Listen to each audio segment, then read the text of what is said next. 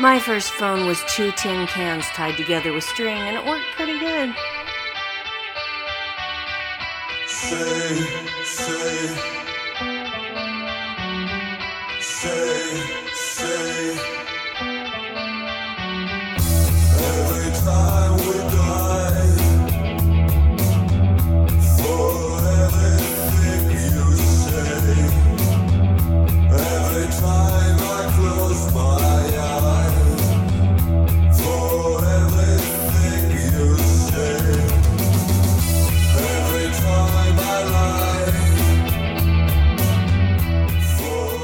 Hey, everybody. Hi. It is the Dark Corner podcast as I make a bunch of noise moving my computer.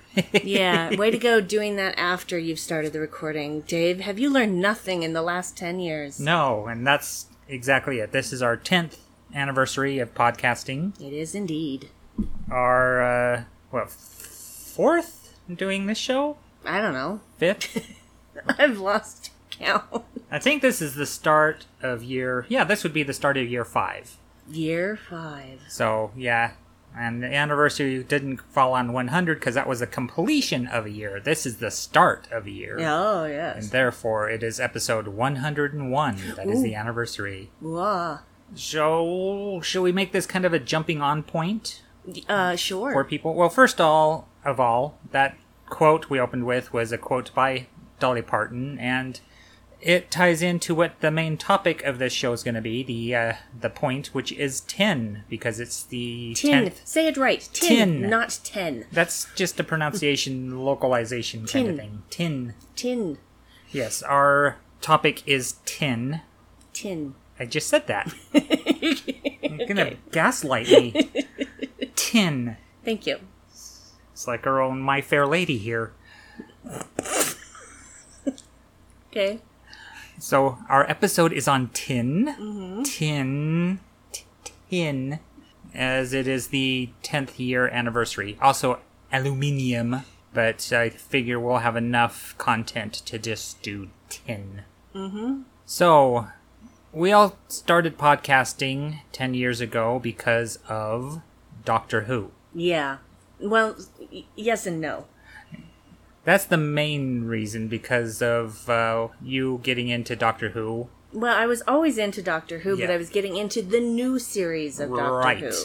And I was listening to a lot of podcasts and finding a lot of them lacking, except for the Who cast, which uh, brought on this uh, this brand new guy named Marty Parrott, and uh, he uh, at the end of one episode one day said, uh, "If you want to see me freaking out about doing an episode, follow me on Twitter." So I started following him on Twitter.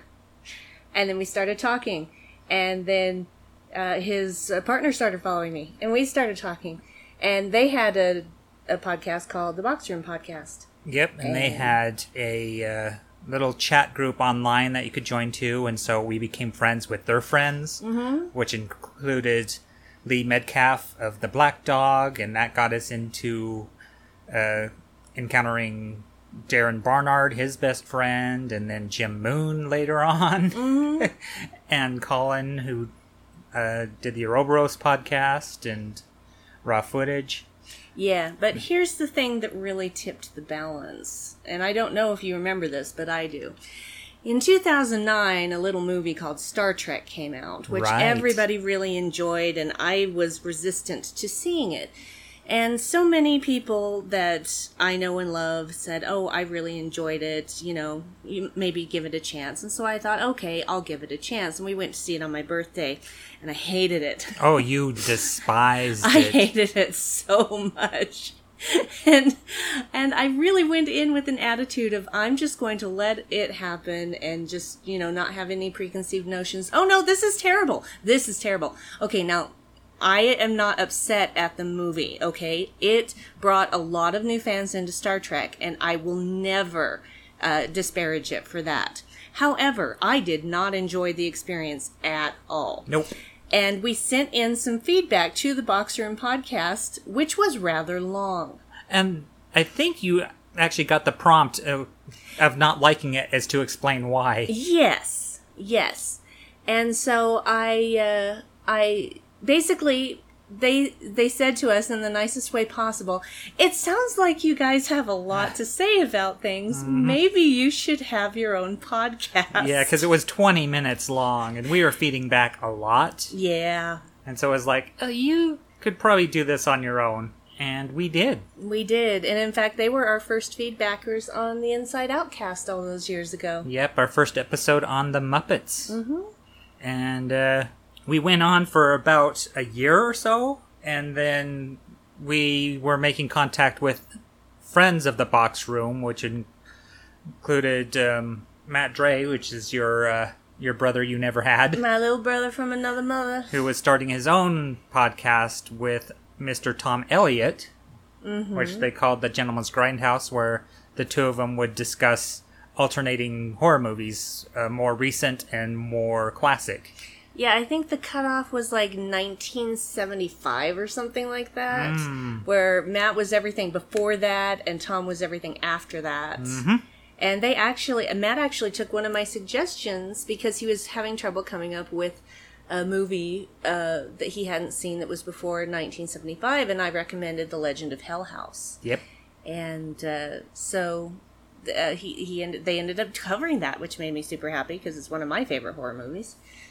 Yeah, and they were on this network called Geek Planet Online, and we were feeding back to that show, and it got us some notice, so we joined that network for a while until that fizzled out when we uh, closed the doors, the pod bay doors, on the Inside Outcast, and uh, Mr. Tom Elliott helped us to host the Dark Corner podcast, and here we are, uh, starting our fifth year doing that. It doesn't seem like it's been that long, but time gets wibbly wobbly the older you get. And the show, you know, the format's pretty much as it's always been. We'll start with some banter, get into some news and reviews, a dark track, maybe play something promotional for another podcast, get into the main topic, do some shout outs, Uh, talk to the cat. talk to the cat. Uh, do you want to say anything about yourself as an introduction? Not really? Oh, Uh, Brandi has another podcast called Live from the Edge. It's a live podcast you can actually watch as it's recorded, and there's also a YouTube channel in which you can watch. yeah. Well, you should explain that it's a Star Trek. I was about to get into the depths of it. Okay. Because it's on Trek FM, it is a Star Trek podcast in which Brandi and her co host Bruce and a guest talk about the most recent episode of Star Trek Discovery. This happens a day after the mm. show, you know, the episode of Discovery drops. So it's a reaction show. Yeah. So it's not on when Discovery is not on. Yep, so she's on hiatus right now, which is getting her a little buggy. Yeah, well, I miss I miss talking to Bruce for one Yeah. thing, because you know you talk to someone every week for 14, 15 weeks straight, and uh, you know, and we're good friends because Mm-hmm. the great thing about Bruce is that we had. It wasn't originally supposed to be Bruce. I should start with that. It was supposed to be Zach Moore, who is on the Standard Orbit podcast, and then a hurricane happened, and uh, it affected both his home and business and he had to pull out and so they were scrambling to find another co-host and they finally were able to get uh, bruce on board and we did a test live podcast Uh huh. which was i can't remember exactly. It was it was actually about the premiere of the orville. Oh, we talked about that. And which was it was just a test to make sure everything worked everyone could get online and that it would uh, broadcast. And bruce and i had never talked or met before this podcast and it was just like it was just instant chemistry. instant click just one of those situations we both have improv improv improv improv, experience. we both have improv training Improv. Impotani. So, uh, but he's just he's just a great dude. He's great, and he has a, a podcast, another podcast called Literary Treks with Dan Gunther, also on Trek FM, where they talk about the books and comics of Trek. Yeah.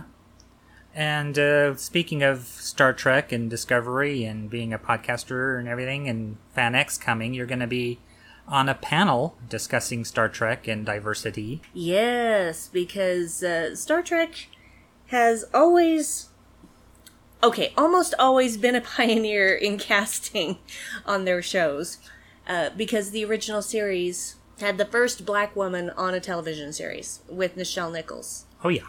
Uh, who wanted to quit after season one, and Martin Luther King Jr. would not let her. Nope. He said, Told "No, her you're on television on the bridge of a ship and you're not a maid. Mm-hmm. You're not the help. Yeah, you need you need to be there. And now we have you know a a black woman as first officer as the main character of a series. Yeah, well, and that's another thing that uh, Discovery pioneered is that the main character is not a captain. Right. It's always been the captain of whatever. You know, Kirk, Picard, Sisko. Technically, Sisko was a commander when he started, but he really should have been a captain. What with the, What was up with that? Yeah. Should have been promoted to captain before taking control of Deep Space Nine. For heaven's sake, mm-hmm. you know, Janeway, Archer, all of those were captains. They were always the first build. But Discovery's like, nah, doesn't have to be a man, doesn't have to be a captain, and uh, it's it's great in that respect. But yeah, we're talking about all the different uh, series. We're not counting the animated series because that is part of the original series. So yeah, plus we only have fifty minutes, and Discovery will probably take half of that. Because there's, it's just oozing diversity out Oh, yeah. of every crack. A lot of diversity in the series. Uh-huh. I am DJ Evil Dave. I produce the podcast. I do the editing. I do the uploading and show notes and all that stuff. I do sound and lighting at the Ogden Comedy Loft every Saturday night where they do improv. Well, sometimes I don't go because of something like FanX or illness or other plans, but I'm usually a regular there. Mm-hmm. And so I'm there for the workshops and for the early show, and if they have a late show, I'm there as well on Saturday nights. And every once in a while, I'll do some improv as well. I'm a dungeon master Yes, you are.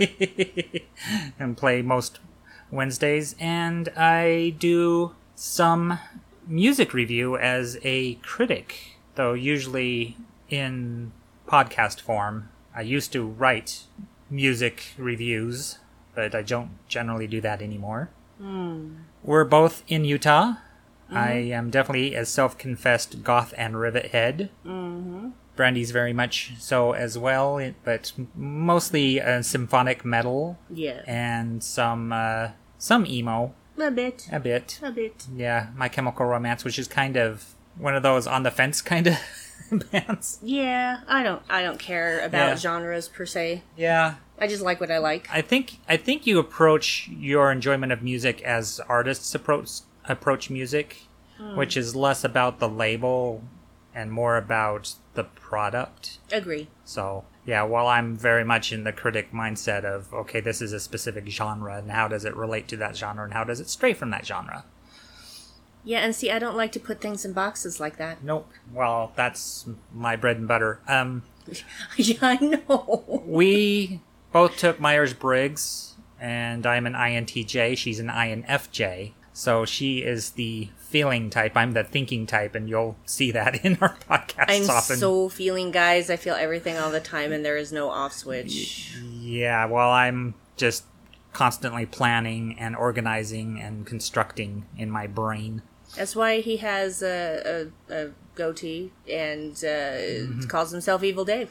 Yeah, and I have a cat on my foot right now. Yes, he is your he's your uh, evil henchman. Yeah, he's he lays on my foot for some reason. He doesn't do that with me, and I have never in my life seen a cat do this. Not that I've owned It's or that you've owned. Very puppy thing to do. It is. That's why I call him a puppy when he's doing that. Oh, he was loving that. You were getting his third eye. Oh, We live in Ogden, Utah. yeah. Uh, in Utah, there's a lot of or- outdoorsy stuff you can do, which none of us do. no, we're not outdoorsy people. Yeah, we're indoor kids. Oh, yes. So video gaming, uh, Yeah. we enjoy movies. I In do fact, not like the sun. you. Yeah, that's true. You're very fair for one thing. Yeah. and it's very hot right now too. Yeah. it's the tail end of summer. Mm-hmm.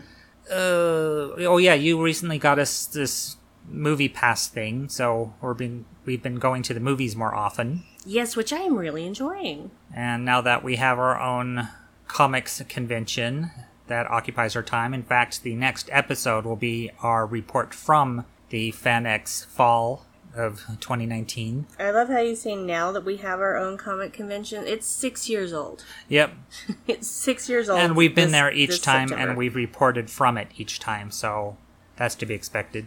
Yeah. So yeah, you we'll get around to ten at the ten at the end of this show. I didn't even do anything. I didn't look at It's- you. Nothing. You can hear it in the silence. Oh, for fuck's sake! I swear a lot. Hello, darkness, my old friend. Okay, um, I think that's enough for getting to know yous. Oh, yeah, we've been married for 22 years now? It'll be 22 years on October 11th. Yeah, so just not that far away, Hmm. really. So, yeah.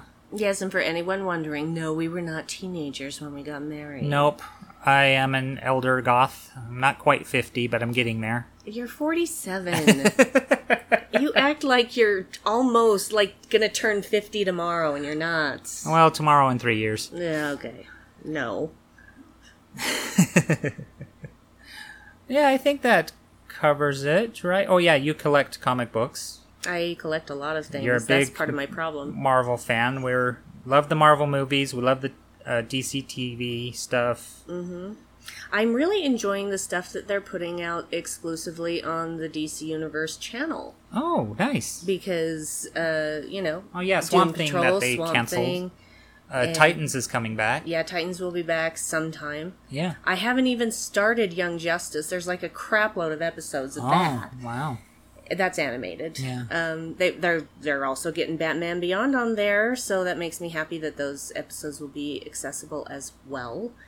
And uh, yeah, I, I it's not that I don't like the DC universe. I just haven't been blown away by any of the movies. I really enjoyed Aquaman, though. I will say that, and I enjoyed Wonder Woman. Yeah, Aquaman's just a ton of fun. It, it's a big dumb movie, and that's yeah. fine. And if you watch it with that mindset, it's it's a blast. It's it's good times. Yeah. It's like watching a classic four color comic book. yep, And and could you ask for any more from a comic book movie? Really? it really just you know i i'm glad that they didn't try to make it too serious Yeah. Mm-hmm. and it had a lot of color in it which was a nice switch as well Yeah, it wasn't all grayed out and browned out. yeah All right, shall we get into it? okay News and reviews. Here's the reviews.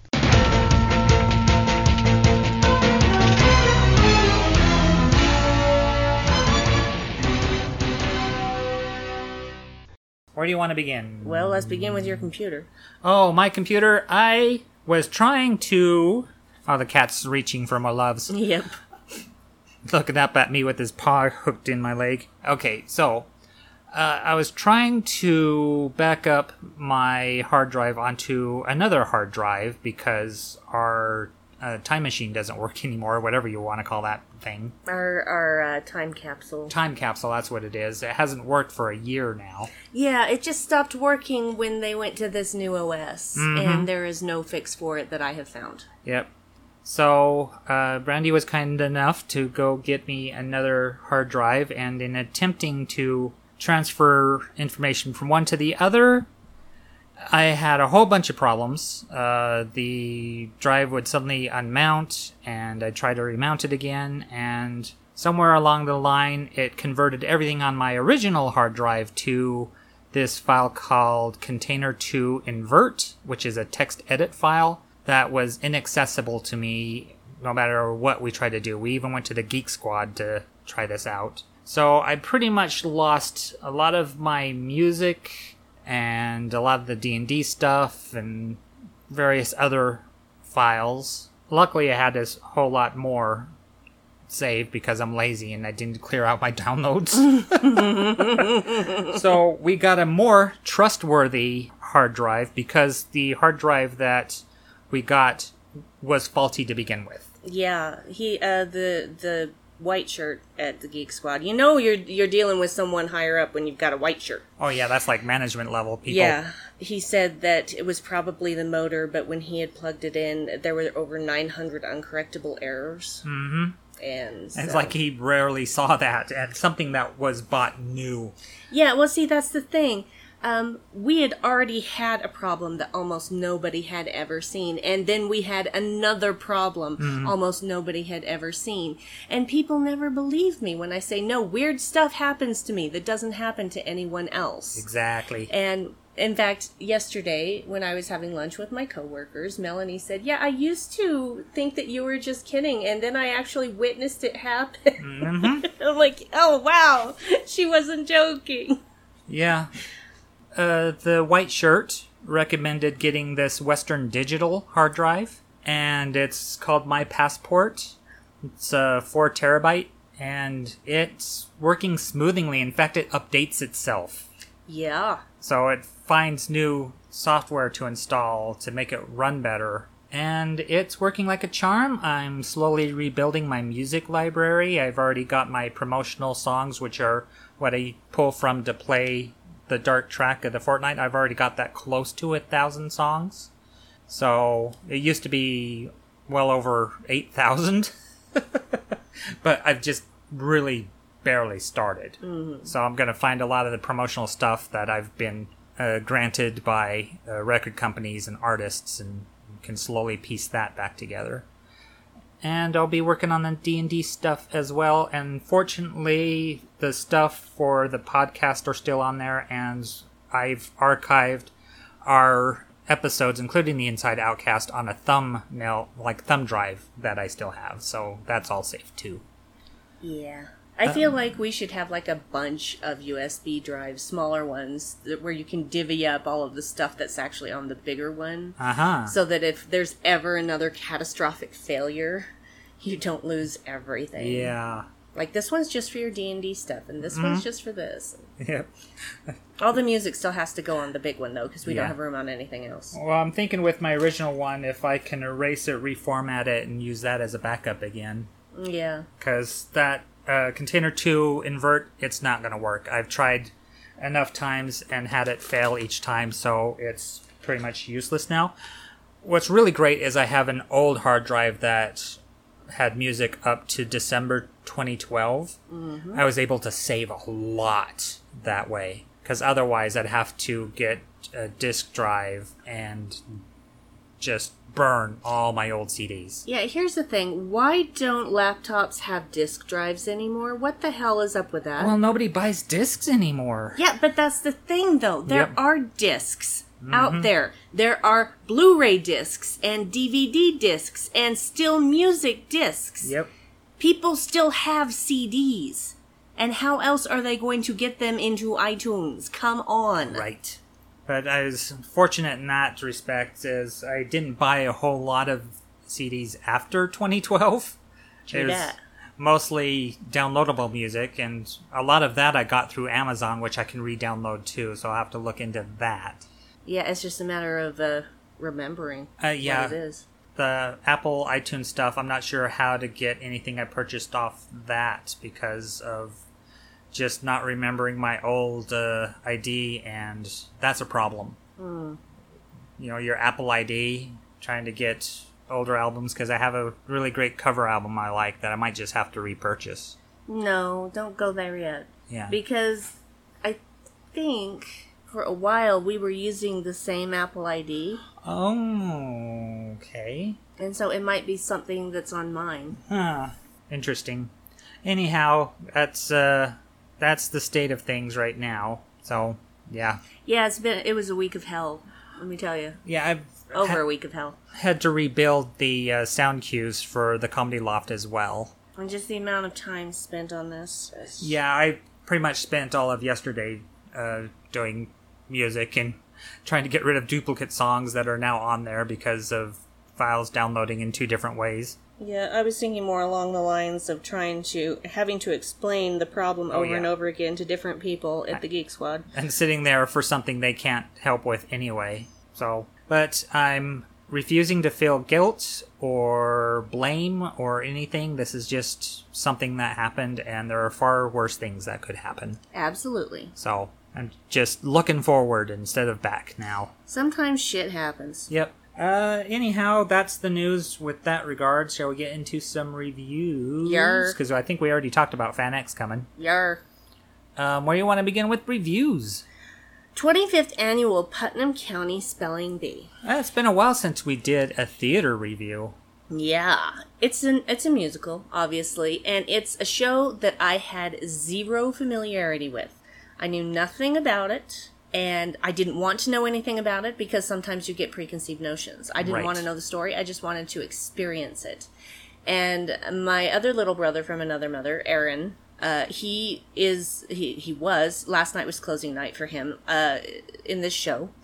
I knew which character he was playing, but had no idea where he fell in the hierarchy of the story. Turns out he was the fucking main character. yeah. Um, it's just like Jesus.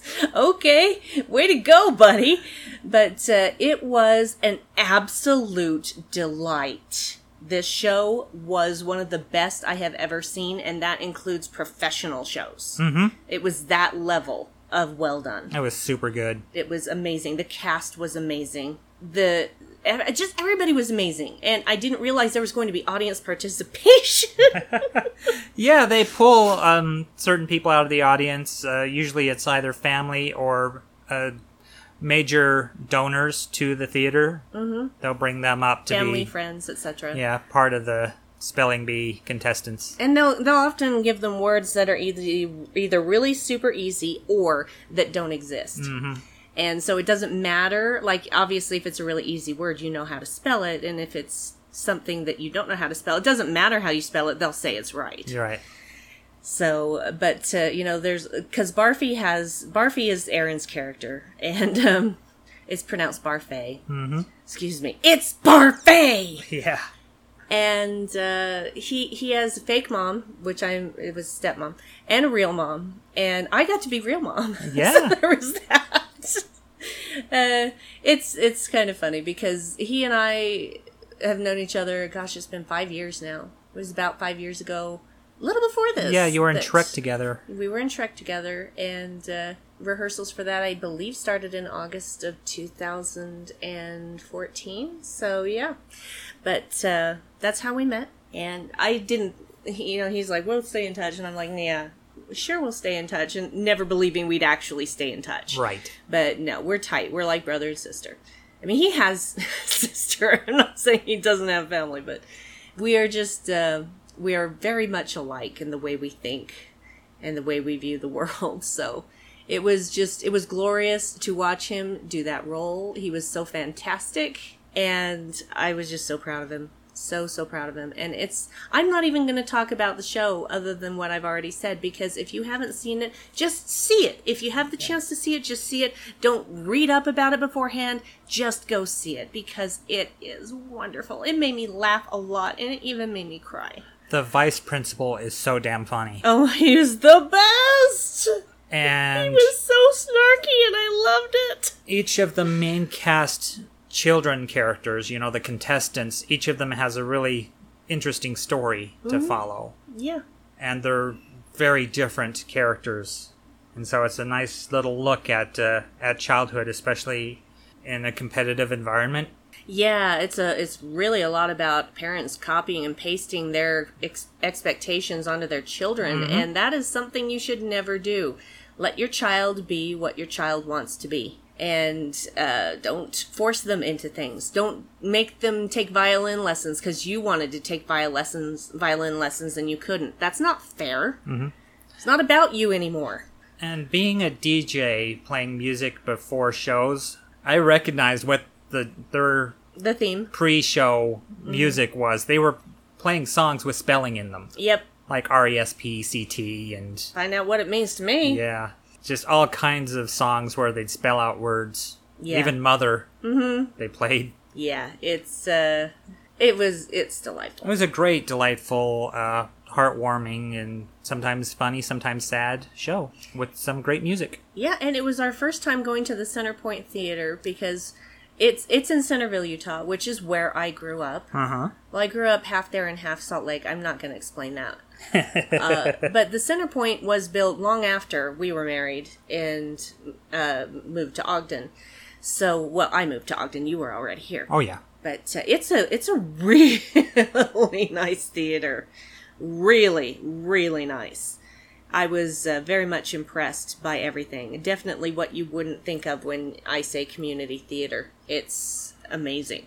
It's not something that was converted from another structure. Oh, it no. was built specifically to be a theater and it has you know under the main floor it has rehearsal halls and it has a smaller theater as well like a black box type theater and it's just it's a wonderful place it really is Yeah, it could use larger seats, but other than that, it's beautiful. honey the seats were bigger than the ones at eccles Uh huh. And also there was more leg room than there was at eccles Yeah, that's true. People can actually cross in front of you without having you have to stand up. yeah and eccles is like the biggest theater in this state Yeah. so they got one up on them Uh huh. where the actual leg room is concerned and the and I found the armrests more comfortable as well. I I wasn't as bothered by them as I was by the ones at Eccles. Oh, good. A glow. We watched season three of Glow. We watched three season three of Glow. Um, less wrestling in this one, and more about their personal stories, which I think is the trend they're going towards. Because the first one had a lot of wrestling in it. Well, yeah, because they were all learning how Yeah. to wrestle, and that actually was echoing what the women, what the actors were going through, because most of them had to learn how to wrestle. Indeed. So it's it kind of mirrors that. Yeah, uh, they're in Vegas uh, doing a show, the same show, you know, most nights. I don't know that they do it nightly. yeah, it might be the I think it's like only once a week. Yeah. I could be wrong. But, uh, you know, when you basically live in a hotel for a year, it's, things start to look the same over and over again. You don't know what month it is. Well, it's interesting that they're getting into more of the social things around the 80s. Yes. Like HIV and the AIDS virus and all that. And uh, what else would you like to say about it? Uh, there were boobs again. yeah, quite quite a few boobs. We got to see some titties. I actually really hate that word. Yeah, I don't, I just, I don't know why I don't like it. I just- bosoms, yeah. Dirty pillows. dirty pillows. I like dirty pillows. That's fun. And uh, yeah, I I I really enjoyed this season. And but there were times where and and it wasn't I wasn't upset at the show, but I would just be upset with the character going, "What are you doing? what is wrong with you?" Yeah. But you know that's okay. It's it's kind of like a, a an all female It was a good arc for Sheila. Oh, I think she really shone through, and I think other you know viewers and even people in the show are saying, yeah, she's an amazing actress, and to get her out of the wolf girl persona and see Sheila, Mm-hmm. Very fascinating, and uh, she really broke through in this season. Yes, she did, and I just I just enjoy the show. Yeah, I enjoy seeing so many women Mhm. on it. I I enjoyed what wrestling we did get when they do Yeah. a version of the Christmas Carol. yeah, that was fun, and also the episode where they swapped uh, Swapped out- roles, yeah. roles, and that brought up its own issues regarding race and stuff. Is like when you have somebody not of that race playing that race. Mm-hmm. And it's the whole thing about blackface and why it's wrong is that it's offensive, not only just because just at the face value it is, but that you get to pretend to be a certain race for a little while and then wash your face off and then you're white again. Mm-hmm. So it's not the the burden of institutionalized racism 24/7. It's Well- just putting on a costume and then taking it off again. Yeah, which really, you know, they might say that they're paying an homage, but it's not. It doesn't look like that. It looks like you're making fun. Yeah. It looks like you're denigrating. Yep. So yeah, Exactly. Uh, same thing with, with appropriation is that when white people appropriate the culture of minorities, it's a way for them to make money off of it. yep, And money that should go to the originators of that culture. And when uh, Taylor Swift was appropriating Black Twitter Ugh. kind of uh, culture, the whole thing about squad and squad goals, that was a Black Twitter thing way before. Oh, and I I hate it now. Yeah, and then she appropriated it and became her thing. Like when she tried to, what, copyright Seven. seven, three, something. I can't. I was 88? I don't know. 1987 or 1989. I Yeah, can't remember. some year. I don't care because I hate Taylor Swift. Yeah. I think she is a fraud, mm-hmm. and it makes me sick that all of these people just are so blind to it. Yeah, I think people are starting to see through her. Yeah, I just uh, I and I everybody's like, "Oh, you everybody likes at least at least one Taylor Swift song." No, no, not everybody. I like Yeah. zero of her songs. The only song that I like of hers is actually not even hers. It's a parody of her song Oh yeah. by Weird Al. Mm-hmm. But uh, yeah, I just she is a master manipulator. That one. Yeah. She's an absolute master at it. I think that's all I have to really just say about Glow. I'm interested to see what they do with the fourth series. Yeah, I'm sure there will be one. Because, yeah, there's this concept that they might get their own television station. So we'll Yep. have to see. We will have to see. Wu Assassins Wu Assassins! is a Netflix limited series about Taoism and five element theory and uh, people who abuse the five elements who are called Wu and uh, the assassin that is sent to kill them. A lot of great martial arts sequences. So much. Oh my god. super talented, mostly Asian cast. Mm-hmm. And we have one Canadian lady as a cop, Yeah. who was a nice addition too, because she had some decent fighting skills as well, and pretty good actress on top of that, Agree. or actor, because we don't have to gender identify actors. Yes. Went kind of fast and loose with the five element theory, Which it's is not fine. the way I've studied it, and I've been studying Taoism for holy crap, over twenty years. yes, well, it also uh, deals with non real things like someone actually being able to wield the power of earth or water Yep. or fire or. Oh, it's interesting. The Earth Wu is the guy from that played the uh, scientist in the uh, Swamp Thing. Yeah. He's creepy and does creepy really well. But it was interesting to see him as this well put together scientist, and then to see him kind of in this hillbilly role in Oregon, the backwoods of Oregon, Yep. as this Earth Wu. But he's still intelligent because he was trying to find somebody to take over for him. You messing with his paws? Maybe. Yep.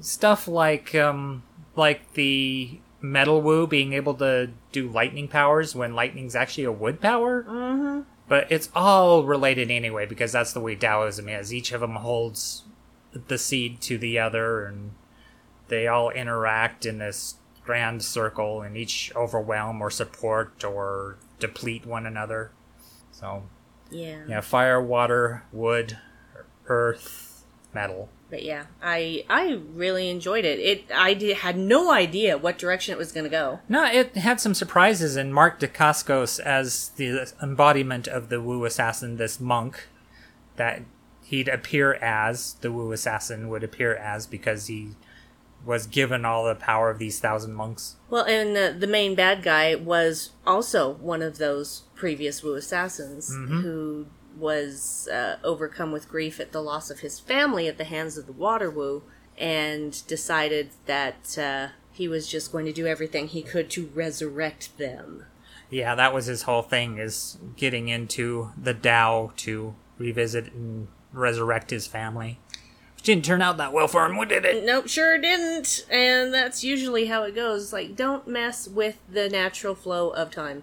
Uh, the special effects are limited by budget, but if you just embrace that, you can have good cheesy fun. But the fight sequences are like Hong Kong level, really well done. So good. Really enjoyed it. Yeah, And well, there'll probably be a season two because they did end on a cliffhanger. Nice. And it's uh, a lot in San Francisco, which makes me happy because Yeah, you've I been there. like San Francisco. Yeah. I've been there a few times. Walked and across the bridge. I have walked across the bridge. I couldn't look up when I was walking across the bridge, or I would have fallen over. Isn't this the requisite time when you say that the uh, the paint of the Golden Gate Bridge is a specific construction orange, Mm. and that it looks so beautiful they just left it that way? Yeah, but the thing is, it's been repainted many times. Yeah, but the- I think they stick to that color. Yeah, no. Oh, really? Because uh, when I walked across it, it was gray. Oh, interesting. Yeah. Hmm. Because you think gray would fade against the sky and the sea. Well, it may have just been primer. Oh, could It, be. it would not be um, a quick process to yeah, if they were repainting, I could see them putting a gray primer down before putting Yeah. orange over it Yep. or red. But I uh, I did see parts of San Francisco that I recognized, and it made me happy. Yeah. Uh, we dipped into Dark Crystal. Yes, we did. We're two episodes in. There's still this kind of uncanny valley regarding the Gelflings. Don't care. I love it. Uh, but uh, fantastic art design, and the voice actors they got on here are it's just star-studded. Uh huh. Mark Hamill being one of them, Yep. Eddie Izzard being another, Simon Pegg, Mark Strong, Mark Strong, Jason Isaacs, Shazad Latif, um, Alicia Vikander. Um, I have Uh, forgotten uh, some Sigourney Weaver, um, Yeah. Lena Headey, uh, Natalie Dormer. yeah, it just goes on Um, and on and on. A lot of Game of Thrones A people. lot, a lot of Game of Thrones people. There, there's at least three that I'm aware of. Yeah, At least three Game of Thrones people. A couple of Star Trek people because Jason Isaacs has been on Star Trek Discovery with Shazad Latif. yeah, So yeah, lots of. Uh, yeah. We both noticed a lot of Skyrim in it. well, you know what? Honestly, Dark Crystal, the movie came before Yeah. Skyrim was even a, uh, you know, possibility. But the library looking like that weird realm where all the books are. Yeah, Hermaeus Mora's realm. Yeah. Yeah.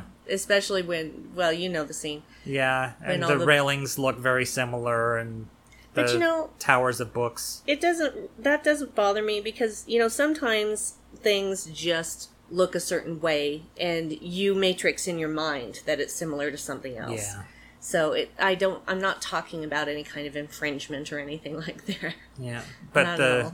Skeksis design is superb. Yeah. Well, and there is so much actual puppetry, which I'm really pleased Mm-hmm. about because honestly, if they'd gone all digital, it wouldn't be the same. It wouldn't be right. Yeah, even some of the smaller creatures you can tell are like just glove puppets. Oh, absolutely. And yeah, I love every second of it. I Mm-hmm. love actual puppetry. It is a skill that is very difficult to pull off properly. And I think our favorite characters are on a road trip together Yep. because I like this podling wannabe paladin. Pug, yeah. Yep, And uh and I love Deet. yep. There's a underground gelfling that's gone up to uh, find out what's affecting the creatures of the under earth. Yeah, and the uh the underground city did remind me of Blackreach in Skyrim. Yeah, even with all the bit. glowing lichen and stuff. just a bit. Yeah. Not not completely. So art directions is incredible. The Oh my God, yes. casting is incredible. Oh, yes. Music yes, and all of set it. direction. It's just beautiful to observe, and It- a lot is. of intrigue and stuff. So anybody who might have been disappointed with the final season of Game of Thrones, I think you might find that satisfaction here for a somewhat more family friendly, though it is intense. There is some intense There's stuff. some scary, scary stuff on here that might not be appropriate for the younger, younger children. I would say eight and up. Yeah, that makes sense. Yeah, I think too young and they might not understand or Yeah, I think I think someone eight or up would be good for this. And even if they don't understand the intrigue and stuff like that, they would still just be mesmerized by the beauty of it, Mm-hmm. the sheer visual beauty of it. and how unlike you know computer graphics, these are actual 3D objects on screen. You know, Yeah, it makes a difference. they have texture. They have. I mean, I wouldn't say they have weight because you're doing with puppetry, but they have managed to do stuff like walking, Mm-hmm. putting on shoes. These things that in puppetry are difficult, but they've gone around in a way to through editing suggest that they're unattached. Well, yeah, and the the Skeksis, of course, are human sized, well, larger than human sized puppets because they walk around. You know, there's a human in there. Mhm. I mean, sometimes you can see eyes and stuff, but usually they're the glass eyes. Yeah, it's uh, Yeah. it's absolutely visually stunning, Mm-hmm. and I'm enjoying watching it. It's a prequel, guys. It's a prequel. Yeah. I'm not sure how long before the actual Dark Crystal movie this is, Hmm. but uh, it, this is a prequel. So, Yep. and you know, usually I'm not down with prequels, but it's enriching this world so much Mm-hmm. that I am just totally on board. And I would be fine if they just took the film and extended it to make it a series. That would work for me as well. Yeah, Just to build on it and tell the story they wanted to tell all along. it's like do this, have the movie. Now this is what happens after the movie.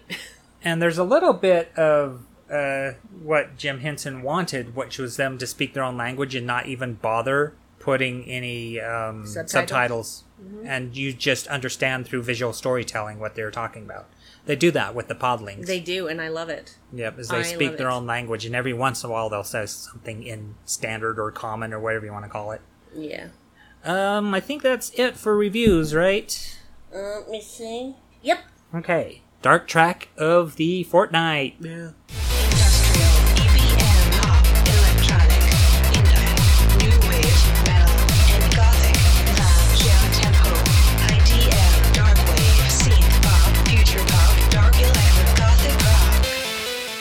Spectra is a band from Santiago de Chile, and they perform pretty much straight up gothic rock.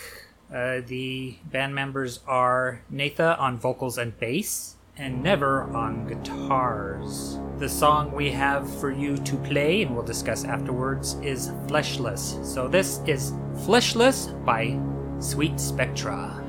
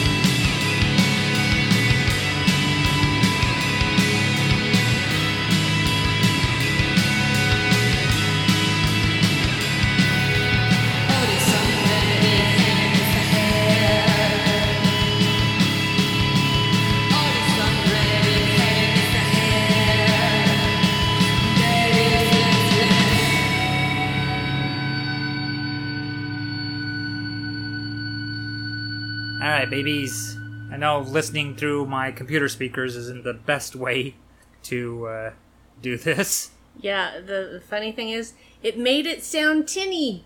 Yeah, that's why I chose it is for this podcast and our topic is because of the feedback in the guitar especially. Yeah. There's a very tinny quality to the guitar and I thought that was as good a reason as any to include it include it in this episode. Absolutely. This is one of the albums I lost. Thankfully, it's something I can re-download off the interwebs. But I had saved the song on my desktop because I knew it was going to be the future dark track, and just makes it easier to port over into Audacity if I have it on my desktop. Very lo-fi, especially in the vocals, because there's a lot of reverb, and her voice kind of gets lost. I think she's singing in Spanish. Probably, but I could not tell. Yeah. I could not discern any words. It's a short song. It's one Yeah. of those three-minute deals, it seems. Doesn't overstay its welcome. Yeah, but I think the main draw of that, other than just the lo fi reverb of it, is the feedback through the lead guitar to give it that tinny, tinny sound. So, yeah, that is Sweet Spectra, and I got that off the uh, Hispano Latino Gothic rock compilation that has about th- 33 bands on it Wow. that I'll have to re-download from Bandcamp in the future. It's one of those name your price kind of things. So I treat that as a promotional album. Here's to the finest crew in Starfleet. Engage.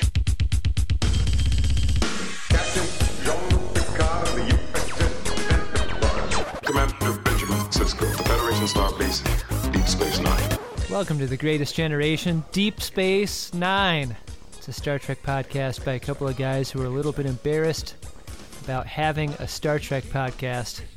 I'm Adam Pranica, I'm Ben Harrison. and we are having bad days, both of us. Oh, bad days, bad couple of days. yeah. Things aren't aren't great for us right now. But uh, one thing that I learned again today is the healing power of making this show. I I stepped up to the mic and I was like, I'm too cranky for this shit. it's not gonna work this time, but it works every time. Yeah, I always am in a better mood after a recording sesh than I was before. And uh there might I mean, I don't know. Sometimes getting drunk has the opposite effect though, and this is a drunk episode. We did we did land on a Quarks bar It's true. the last time we rolled the dice. Terms of the Quarks bar are pretty clear. Uh, Yeah. It's not a like drinking contest or like Century Club situation. It's like No. two guys at a bar, two guys at an open bar. Yeah. maybe I should say. Uh, just talking about an episode of Deep Space Nine. I think uh, I think you make a great point, and uh, it makes me want to break out in song. To be quite frank, making pot about Star Trek today is sometimes less than great. The game of buttholes, will of the prophet, deals cruel twists of fate. Wouldn't you like to drink some beer? Sometimes you wanna go where every Shimoda is drunk. And your friend can take a dunk. you wanna have bad bit moments with friends who've done the same. And talk like Kern without feeling insane. You wanna go where friends of DeSoto are more than just Adam and Ben. You wanna do a drunk episode of Greatest Gen?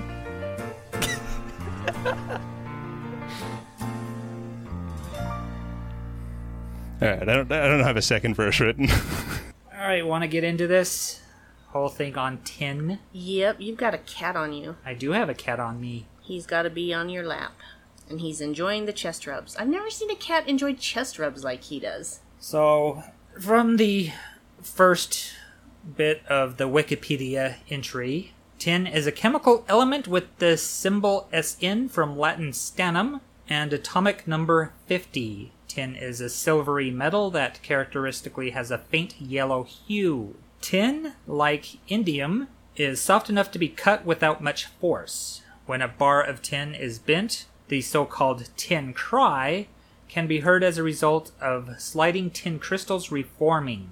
This trait is shared by indium, cadmium, and frozen mercury. Hmm. Pure tin, after solidifying, keeps a mirror like appearance similar to most metals. However, in most tin alloys, such as pewter, the metal solidifies with a dull gray color. Tin is a post transition metal in group 14 of the periodic table of elements. It is obtained chiefly from the mineral cassiterite, which contains stannic oxide, SnO2.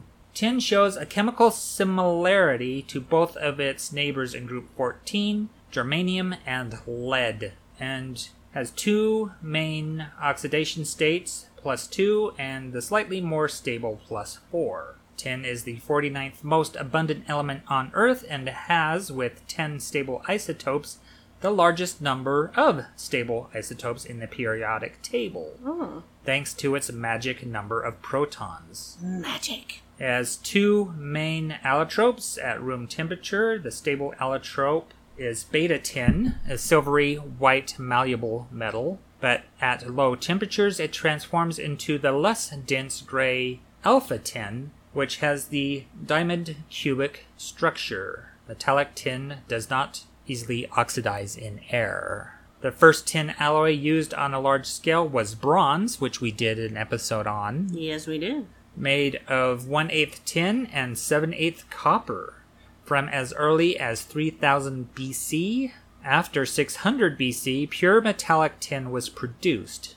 Pewter, which is an alloy of 85 to 90% tin, with the remainder commonly consisting of copper, antimony, and lead, was used for flatware. How would you like lead in your flatware? Blech. and from the Bronze Age until the 20th century. In modern times, tin is used in many alloys, most notably tin lead soft solders, mm-hmm. Which are typically 60% or more tin, and in the manufacture of transparent, electrically conducting films of indium tin oxide in optoelectronic applications. Another large application for tin is corrosion resistant tin plating of steel. Because the low toxicity of inorganic tin, tin plated steel is widely used for food packaging as tin cans.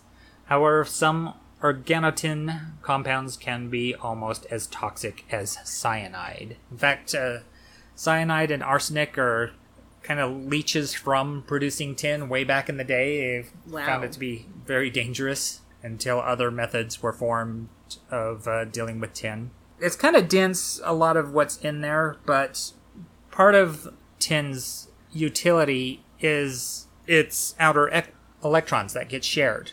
It has four, but it can use 2 Mm-hmm. And so tin can form compounds with a lot of things.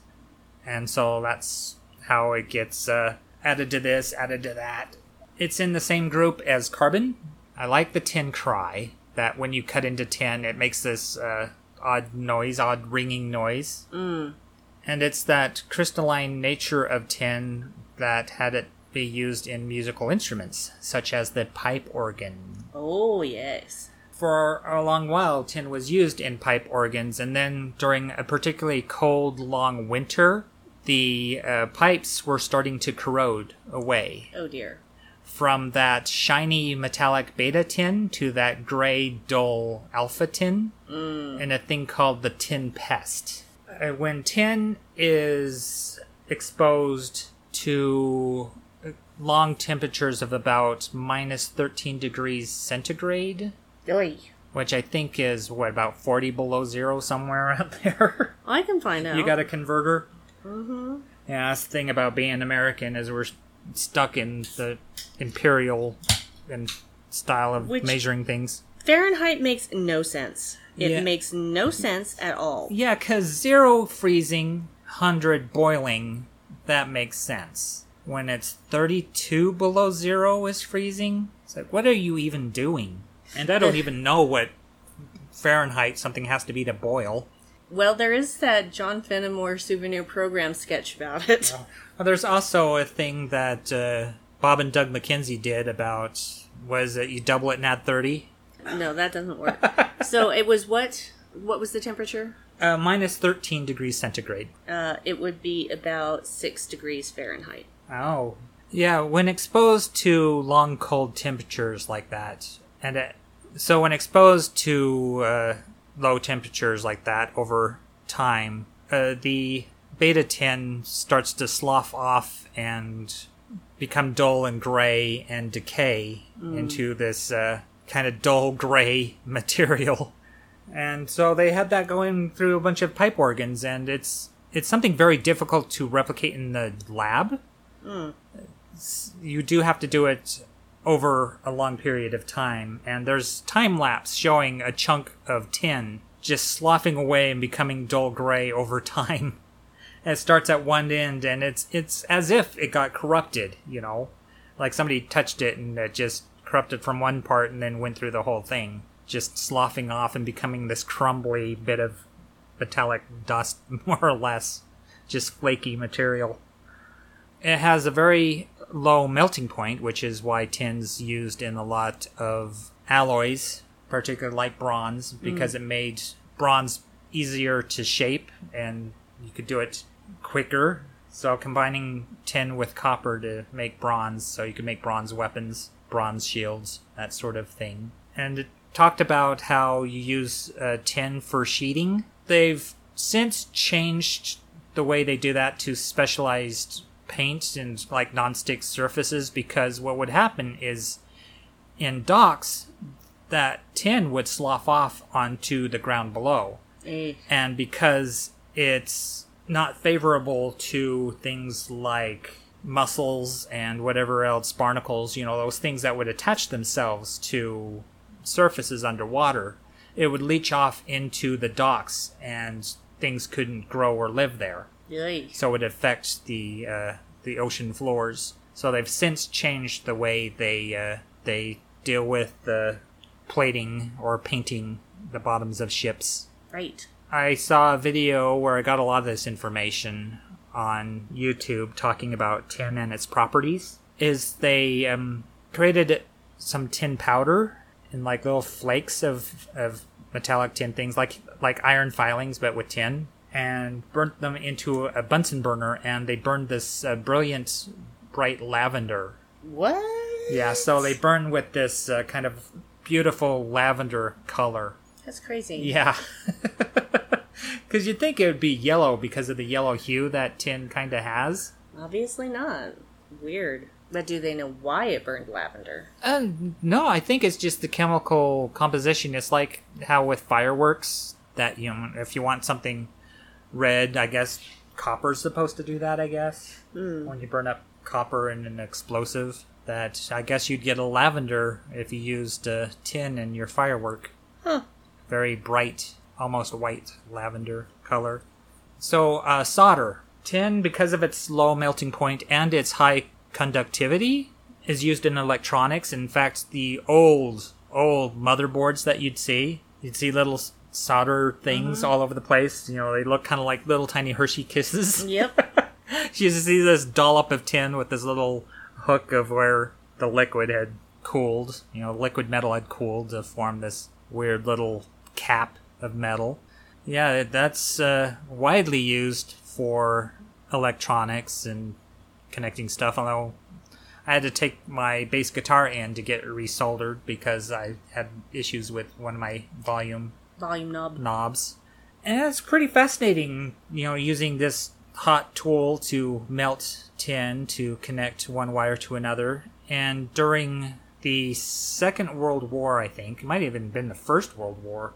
I think it was the First World War because they were using uh, like telephone cables trying to hook those up. They needed a fast way to connect two cables together. And so they had this ingenious thing where they had this tube, and inside this tube had solder. And you'd stick in one wire to one, one wire to the other, and around it was this thing like, you know, like a match head mm, Yeah. that you'd burn it, and it'd burn hot enough to melt the solder inside, and it would connect the wires. Mm. and so, on this video I was watching, they had this, and they were testing them mm. to see if they would work, and they even turned it upside down so you could see the solder licking out of it. Really fascinating stuff, you know, to use uh, a tin compound in the heat of battle for such reasons. Yeah. And we can see why tin cans are a thing because they uh, prevent spoilage. So anybody who does canning to keep your materials safe from any kind of uh, organic infection. Yeah, well, they don't really do that anymore. It's Yeah, all it's- mason jars. It's all mason jars, yeah. Because glass is, you know, as long as the inside of it's clean, you should be fine with glass. But yeah, I mean, we still lids, get, though. yeah, we still get tin cans from the store. I mean, I'm making our casserole right now, and we got some uh, cream of celery, and they came in tin cans. Yeah, same thing with uh, the ingredients for chili. Kidney beans come in a can. Tin can, yeah. And uh, the tomato sauce comes in a can. And the diced tomatoes with green chili comes in a can. Even such that there's a phrase that does exactly what it says on the tin. Mm-hmm. That tin cans or tin containers are so common that it's just everyday usage. And even looking at Andy Warhol's famous Campbell soup painting, you know, Yeah. of a tin can, mm-hmm. because it's just that common that it would be a bit of pop art. A tin whistle. Early days of whistles when you'd use tin to create a whistle for a specific sound. Yeah. And that article said a little bit about pewter, which used to be uh, tin and lead, but I think they've they're using other things than lead in Yeah. modern pewter. They don't use lead so much anymore because it can be corroded by, you know, things as innocuous as the tomato acid. Mm-hmm. And become poisonous. Yeah, that's why they used to think tomatoes were poisonous because they'd be eating a tomato on a lead, lead plate. plate. And yeah, they'd be eating lead, and of course, lead eats away at your brain matter. Yep. So there you go, people. That's why some people say, "Oh no, tomatoes are poisonous." No, they're not. It No. was the lead plates they were on. yeah, it's the acid because they're a high acid uh, fruit. Yep. Uh, speaking of pewter, because of the low melting point of tin, you know, adding it into pewter, you can create really ornate designs in something like a commemorative plate mm. or like little pewter figures where there's like fine detail in a mm-hmm. pewter figure is because of the low melting point is you're able to get a more soft malleable kind of style. So in a mold it works really really well i don't think you can do that with some metals where you get as as nice a design Yeah, I I like pewter actually. Yep. Of course, we were talking about tinny and tinny sounds. Mm-hmm. Is how there's a Monty Py- Python sketch about that, about people's names and whether they're tinny or wooden. Yep. I don't like that word. It's too tinny. Too tinny. Nice and nice wood word like Robert. Alice, it's too tinny. Having a tin ear. or was that Tin Pan Alley where um, people would sell their sheet music before phonographs were a thing? Because that used to be music sales. Instead of buying CDs or vinyl records or even wax cylinders, you'd have to purchase the sheet music if you wanted somebody's music Yes. and be able to play it yourself. Mm-hmm. So, yeah, way back in the day, that used to be the manner in which you got music. And even Tin Pan has got that kind of common quality of what you'd keep a cake in. And where the frisbee design came from is the original Tin Pan Yeah. that you'd have a, a cake or moon pie or something in. This cat is laying across my leg and And he's so Brandi's just- liking looking at it. He's so tender. Uh, there's several major places where you get a lot of tin. Uh, China, you know, mainland China, Malaysia, and Cornwall. I'm sorry. What? Uh, Cornwall, they had been mining tin for a long time, and there's it's really dangerous in some places because you could just be walking along across the moors and just suddenly fall into a tin mine Oh, jeez. because they uh, they mined quite a lot in that area for tin. Pushing Tin, Yep. which is a movie about planes About air traffic controllers. and you know trying to slot in airplanes into landing and taking off and how difficult that job is. that is like one of the highest stress jobs on the planet. yeah, and you recall when uh, Ronald Reagan just fired them all because they wanted to strike, and they had to get in people who are like, I don't know what I'm doing. Yeah, that didn't go so well. Yeah.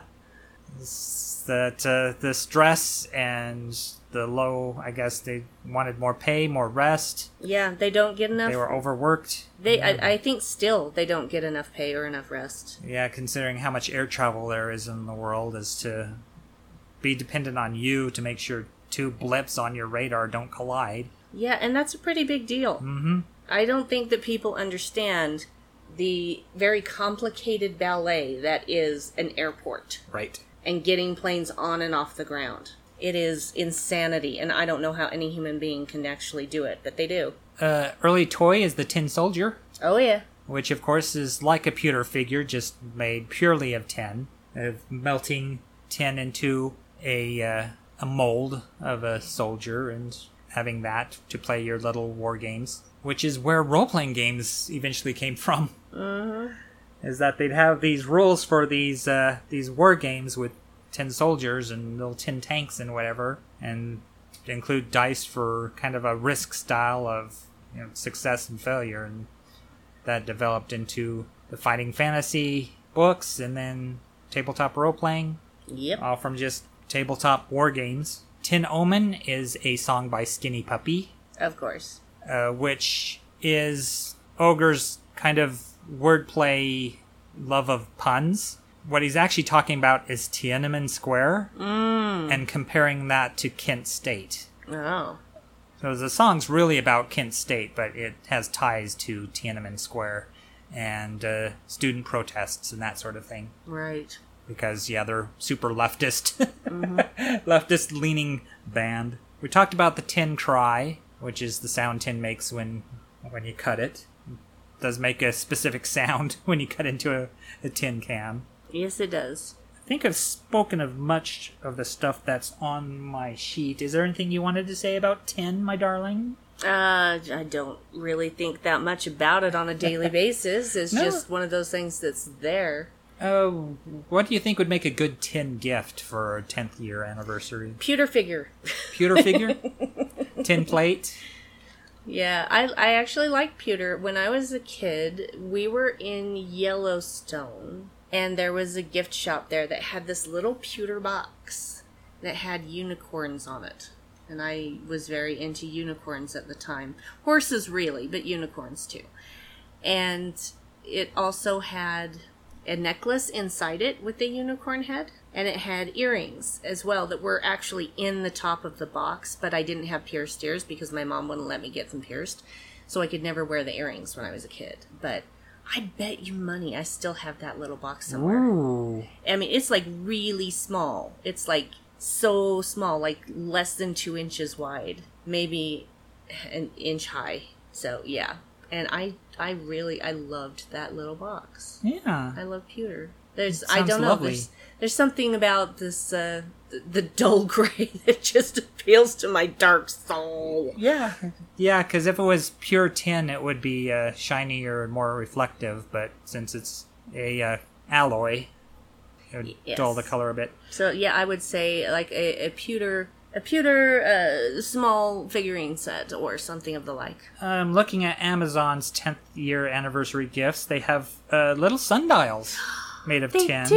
Oh my goodness! Look at that. Uh, tin everlasting rose, 100% pure casted tin. That's pretty. Keychains with puzzle pieces Aw. that connect together. A little tin heart with the number 10 behind it. Uh, tin cufflinks, which look like they're they have a dime on either side of them, like the head of a dime on one and the tail of a dime on the other. Nifty. Yeah, it looks like a lot of keychains and jewelry and that sort of thing. Yeah, hearts, little tin hearts. This statue of a very slender couple under an umbrella kissing. Oh, that's so creepy. I love it. Yeah, it is. It's like um, a Tim Burton drawing. It's only 48 bucks. Yeah, it's very pretty. I like it. It's just my style. Yeah. Tin spoon. Looks like a tin necklace kind of thing. So yeah, um, that's tin in a nutshell. I guess I could get more into the science of it, but then my brain starts to explode. Yeah, we don't want to meltdown. And atomic weight unit is one sixth of a carbon. I'm sure that Atom. everyone listening is absolutely shouting at their podcatcher of choice saying, What about the atomic weight, Dave? Yeah, I should probably look back at that just to be sure. Or is it atomic mass? Mass weight. Not the same thing. Nope.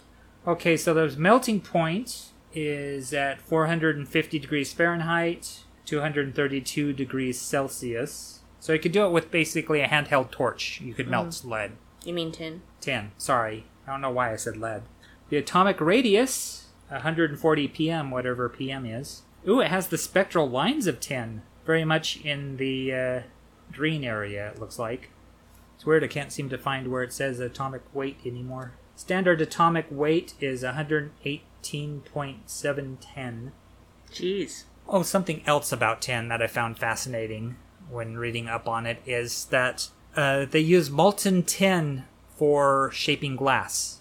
Ah. As they'll lay the glass sheet on top of the tin because the tin will form this really flat surface, mm-hmm. and so it gets rid of any imperfections in the glass. Nice. That seems a really odd thing to do, but I guess because of the just the thickness of the lead that it wouldn't mix with the glass, and so the lead. glass would. Oh god damn! Why do I keep doing that? Tin, tin, tin. Why am I saying lead? I don't know, darling. How ma- how often did I see lead this whole time? Uh, not. It, it only just started happening. Okay, it's probably because I'm trying to read and speak at the same time. So yeah, uh, molten tin they used for shaping glass and getting rid of any of the impurities in the glass surface, so it's nice and flat. Well, you gotta wonder who was the first person that tried that. I don't know. Who's the first person that thought, "Oh, I know. I'll lay down a sheet of tin, Mm-hmm. molten tin, Yep. and put the glass on top of it." so why would anyone even think to try that? But somebody Uh, did. The word tin comes from German, which would include the German word tin. So you can see hear how that would have uh, evolved into saying tin. In Latin is stannum, which originally meant an alloy of silver and lead. Yeah, I think that is our discussion on uh, tin. Is there anything else you would like to say or talk about or whatever? Nope. Nope. Yeah, ten years of podcasting. Any uh, any lessons learned? Nope. Still just as dumb as the day we started. Yeah, pretty much. This is the show as it's always been. In fact, I think this one right here has been more like our traditional shows than some we've done recently. Mm. This is very much like the early days of how we would approach something. Yes. It's kind of like half-assed research, kind of by the seat of our pants discussing whatever the topic happened to be. Well, you can't plan out everything. It just doesn't work like that. It doesn't seem organic. Uh, yeah, we- we generally don't do science things. We're usually like kind of the occulty woo stuff we do more often. Ooh, assassins. I'm every sorry. once in a while when we get into something scientific it's like pretty funny Yeah. which is weird because i um, started trying to be pre-med in my college days and then realized oh i suck at math and then i went to english and philosophy so but still i have a pretty decent science background just some of the language escapes me Well, the thing is about math is that I think it has to do with how you're taught it Yep. more than anything else. Well, even science wise, I'm more biology than physics. Mm. And listening to something like the Infinite Monkey Cage podcast, which is a science podcast, there's a world of difference between biologists and physicists. Yeah. Biologists have a bit more free flowing, you know, things are changing always. and, you know, this idea that life is in itself this thing that you can't specifically break down into just atoms and mathematics. It doesn't work that way.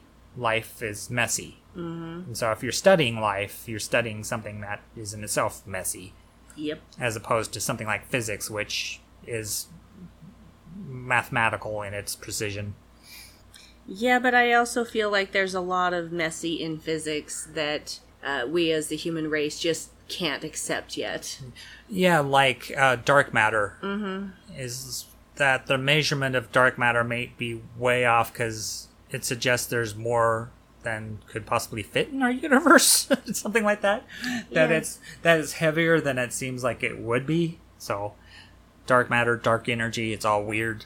For us to think that we know and understand this universe is complete and total hubris. Yeah, because we are one planet in an infinite number of planets. Mm-hmm. Uh, who knows what other life is out there? And all we have is our own narrow vision right. of what we can see. And judging an entire universe by those standards is absolutely ridiculous. Well, also where um, mathematics is an invention of the mind, and so we're perceiving the world through our own invention, Yeah. which I think scientists would look down upon that concept that mathematics is in itself something objective. It's like, no, maybe it's just the way we measure the universe through our own limitations. Yeah, well, see, that's the thing. They they want to believe that uni- that uh, mathematics is universal. Yep. but I disagree. I think that the concept that is mathematical, mathematics, I should say, is narrow. Oh. I think that there is much more to it than that, and I think that they basically scientists look for similarities to what they already know. As far as mathematics. It's like, oh well, this is this you can work out into a mathematical formula. Well, of course you can. You invented mathematics, didn't you? But I'm not saying. Uh, I. It sounds like I'm trashing science, and I am not. I am not. What I am saying is that what we understand is a drop of it's it's a grain of sand on a, a giant beach compared to what we don't know. And I think that's the exciting thing about science is that you are aware of what you don't know. Yeah. and which in opposition to some religion where anything we don't know is God's will and will be revealed to us in time. It's like, well, Then what's cancer? yeah. it's like at least with science it's asking questions and when it comes up against, oh, we were wrong all along, let's change that. Mm-hmm. It's open to that you, sometimes. Yeah. Some scientists are more resistant to change than others, but Yeah. yeah, that's the great thing about science and the scientific method is it's not written in stone. But I think there's a reliance thinking that mathematics is universal, it's subjective when it's not. You can't say it's universal because we haven't come in contact with anything else in the universe that is sentient. Well, even so, you know, there's other ways of looking at mathematics than the, the decimal way most people do. There's like base six and all these other ways that even an alien race might have a different way of looking at, at mathematics. And the whole base 10 way of us looking at things could be biological because we have 10 fingers. Mm-hmm. And so counting on our hands might be the whole basis of our mathematical understanding Yeah. if we had more or less fingers, maybe our mathematics would be completely different. Why possibly? So, just weird things to think of, but I do respect science. I do too. Just, I do I'm not too. very good at it. I'm I'm better at it than I was at math, but yeah, my problem with math was that I had terrible teachers. And it Yeah. wasn't until I was a I was in 11th grade that I had a teacher who knew how to teach geometry. Mm-hmm. That didn't just read from a book. yeah. Geometry is the best because you can apply it. You can see Yes. it happening. But anyway, uh, enough about that. So, Yep. Um, yeah, actually, I did really good on my SATs regarding science through my education. It was usually my best thing. Mm-hmm. So it's weird that I ended up with English and American literature and uh, a minor in philosophy as my major. But yeah, I took a lot of science classes. Microbiology. People failed the test so bad that they had to take it again, but I did okay, so I got that day off from class. yay you. It's like, are you guys even listening? It's like, oh, I guess we can leave. So, because nobody was paying attention. Thermal Death Time was one of the coolest things. I want that to be a band name. Thermal Death Time is the temperature and the, uh, I guess, the duration or time required to kill off a microorganism. wow. So, thermal death time. And so something would have a measurement in thermal death time for at what temperature and for how long to kill this thing, this bacteria. Coming to a city near you. Thermal the world Death Time. Tour, world tour of Thermal Death Time with opening band Mango Migraine. Because that's my punk band name. Ah. Ocular strife. Oh, wait, one more thing about tin that I forgot to talk about is uh, tin salts being used in because it talked about it in a weird way the um, ocular electronic or opto elec- something something optics electronic thing in the thing. Yeah. I could go back and read it, I guess. Uh, what word did it use? Um, optoelectronic. I was close. Optoelectronic applications, those are screens. Like your iPad, your iPhone, your iPod Touch, your flat screen televisions. Especially things that you can touch and will recognize your touch because they're sending electronical impulses into the phone telling you what it's doing. It's the tin salts that allow it to do that. Oh. There's tin salts worked into the glass screen that allows that touch response. So tin is useful in modern technology. Yeah, it is. And something that a lot of us obsess about is our phones and our screens. And so your ability to swipe right or swipe left is all because of tin.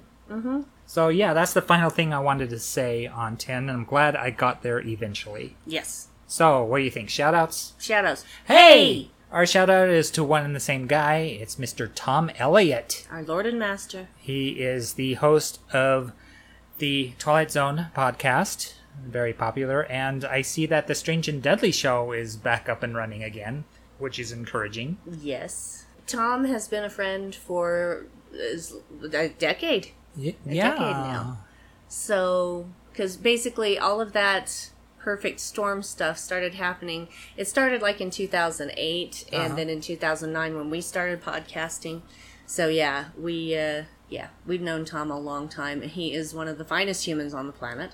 Exactly. Very lovable. And if you haven't listened to the Twilight Zone podcast, what the hell is wrong with you? Because it's amazing. Yeah, he's from Liverpool, so has that great accent that reminds you of the Beatles. Could listen to him talk all day long. And his deep bass voice, too. Yep. So, yeah.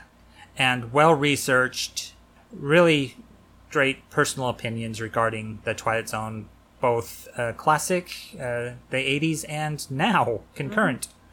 Yeah, he's uh, he's just a marvelous person, and he's a good friend, and uh, you know, just thanks, Tom, Yeah, for taking us in. Through the kindness of his own heart and our own friendship, that he uh, has us on his uh, his website, his his hosting site, His network, his as it were. network, which we're really not even on anymore because we have our own page. Yeah, but it's still all part of the all- same hosting. Yeah, it so- is. Along with the the nasty pasty, which has just finished. So that show's done and dusted, but very good if you want to hear about uh, the video nasties and the movies that just escaped being uh, being litigated against, I guess. Yeah, And then Trilogy of Terror, where you look at uh, three horror movies from the same director. The Outer Limits podcast with Victor Gamboa. yep. It's uh, it's an interesting collective Mm-hmm. of things. Yeah, Strange and Deadly and uh, Lost in the Omniverse. I'm sorry, I was just thinking about pasties. Yeah. Um, pasties are delicious, and there is nowhere around here we can get them. The only reason that I know what a pasty is is because many moons ago, we're talking like close to 20 years ago, Uh huh. when I was working in the Newgate Mall, which is local for us, uh, there was a place that went into the food court that sold pasties. And they were brilliant. Unfortunately, the store didn't last, hmm. and I was very sad about that because I would go get a pasty for lunch every time I was working because they were so good. Cornish pasties. Oh, so good. You I could get at the silver mine. Oh, I really want a pasty now. I don't know where you'd go to get Yeah, one. That's the thing. There's nowhere to get one. I'm in the middle of Utah. Why would there be pasties anywhere near me Well, Ogden's getting to the point where you can find just about anything here. except pasties? Yeah, but probably not pasties unless there's some weird shop somewhere that we have not yet encountered. Yeah, but the problem is, is if you look up pasties, you get a totally different uh, search result. Oh, because, pasties? Because of pasties, Yeah, and because they're spelled the same way. I guess if you put Cornish in front of it, I don't know. Yeah, I maybe that's an idea. Yeah. Yeah. Um, I think that's all. Thanks for listening. I've been uh, tracking our stats, and we've had a lot of reach recently. And I'm not sure why and what I'm doing different to reach a wider audience, but that's good to Retweeting. know. Retweeting. Just social media, I guess. I suppose so. Especially when we are on a hiatus over the computer issues. So the next episode will come very quickly, a week after this one, more than Yep, likely. pretty much. 'Cause It should be really easy to uh, compile our report from FanX and put that together. Because it'll just be me converting stuff from the phone to uh, to Audacity. So, yeah, thanks for listening for either four or ten years now. Yep. Take your pick. uh, anything else? Nope. All right. Oh, bye. Bye. You have been listening to the Dark Corner podcast with David and Brandi Jacola. Find other episodes on darkcornerpodcast.com. And special thanks go out to Tom Elliott for kindly hosting our podcast. The intro song is Say by Dark Souls Day from the album X Lives. The outro is Silence by Defect 86 from the album Ultramarin. The dark track was offered as a promotional item or was submitted by the artist or artist's representative, and no infringement of copyright is intended. If you like our show, or perhaps don't but know someone who might, please recommend us to your friends. You can also help out the podcast by rating and reviewing us on your pod-catching device of choice. Wish to contact us with feedback or perhaps even a suggestion for the point? Email us at thedarkcornerpod at gmail.com. You can follow us on Twitter at darkcornercast. You can also like us on Facebook. The Dark Corner Podcast has both a group and a fan page. You can also listen to Brandi on Live from the Edge, the Star Trek Discovery podcast on Trek FM. If you're in Ogden on a Saturday night, come see me DJ and run tech at the Ogden Comedy Loft. Doors open at 8. Until next time,